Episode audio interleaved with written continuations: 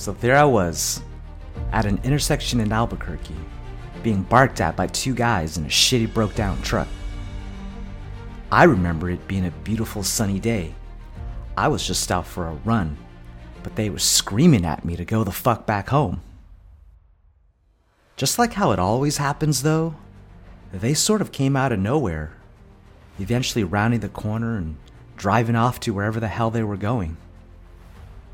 If I were to guess, I'd say they smoked a couple cigs, probably had a good laugh at my expense, and probably felt really great about themselves being so fucking American, putting another Oriental in his damn place. Truth be told, this has become my most compelling memory of Albuquerque, and in many ways my life at large. Etched deeply in my soul, forever and indefinitely as far as I can tell. And though it warranted nothing more than a simple dismissal on my part, the impeccable timing of it all, that really struck a chord. So now, sitting here almost two decades later, I still find myself thinking about that sunny day, working through all the little details, and realizing that unfortunately, so many others are still being treated the same damn way. You see, I just left home a few days before that incident, with most of what I owned in the back of my Tacoma. I'd already spent a couple months saying goodbye to everything I'd known, and I pretty much parted ways with everything I had owned, even leaving behind a comfy cubicle in corporate America. But it was all good because I was on a journey, a pilgrimage of sorts to Alabama driving towards Montgomery to answer a calling after the events of 9 11.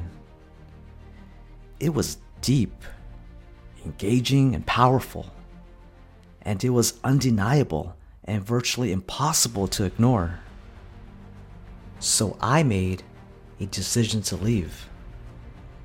A decision that was prompted by patriotism and self sacrifice, feelings of guilt and a desire to make reparations for things that happened well before me. A war in Vietnam from years past that consequently sent me to the States. That was actually the first time I'd left home, if you think about it. Turns out, I didn't cower to those clowns in their shitty truck. Instead, I kept on moving forward. Not just down the road, but all the way across this amazing world. Through a distinguished eight and a half years of military service, just doing my thing, paying no mind to all these other fucks who'd eventually bark and threaten as well. In doing so, I broke bread with so many amazing people, a handful of whom I'd do anything for at any particular time. I traveled and we made these wild ass discoveries and the best part of it all was that I finally saw with my own eyes so many great examples of life and living. If you ask me, it was time well spent in the service of this country, but more so, it was a moving verse on universal acknowledgement, listening to your inner self, and intentionally leaving the familiar for the unfamiliar.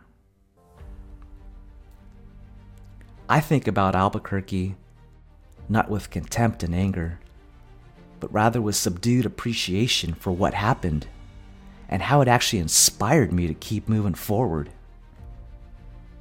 Truth be told, we all have decisions to make each and every day, choices that may very well affect our lives for years to come.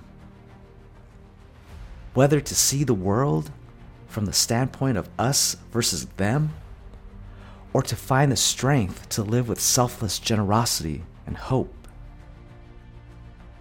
That's a decision we all have to make each day. And to me, that's what it means to be American, to be courageous, and to be human.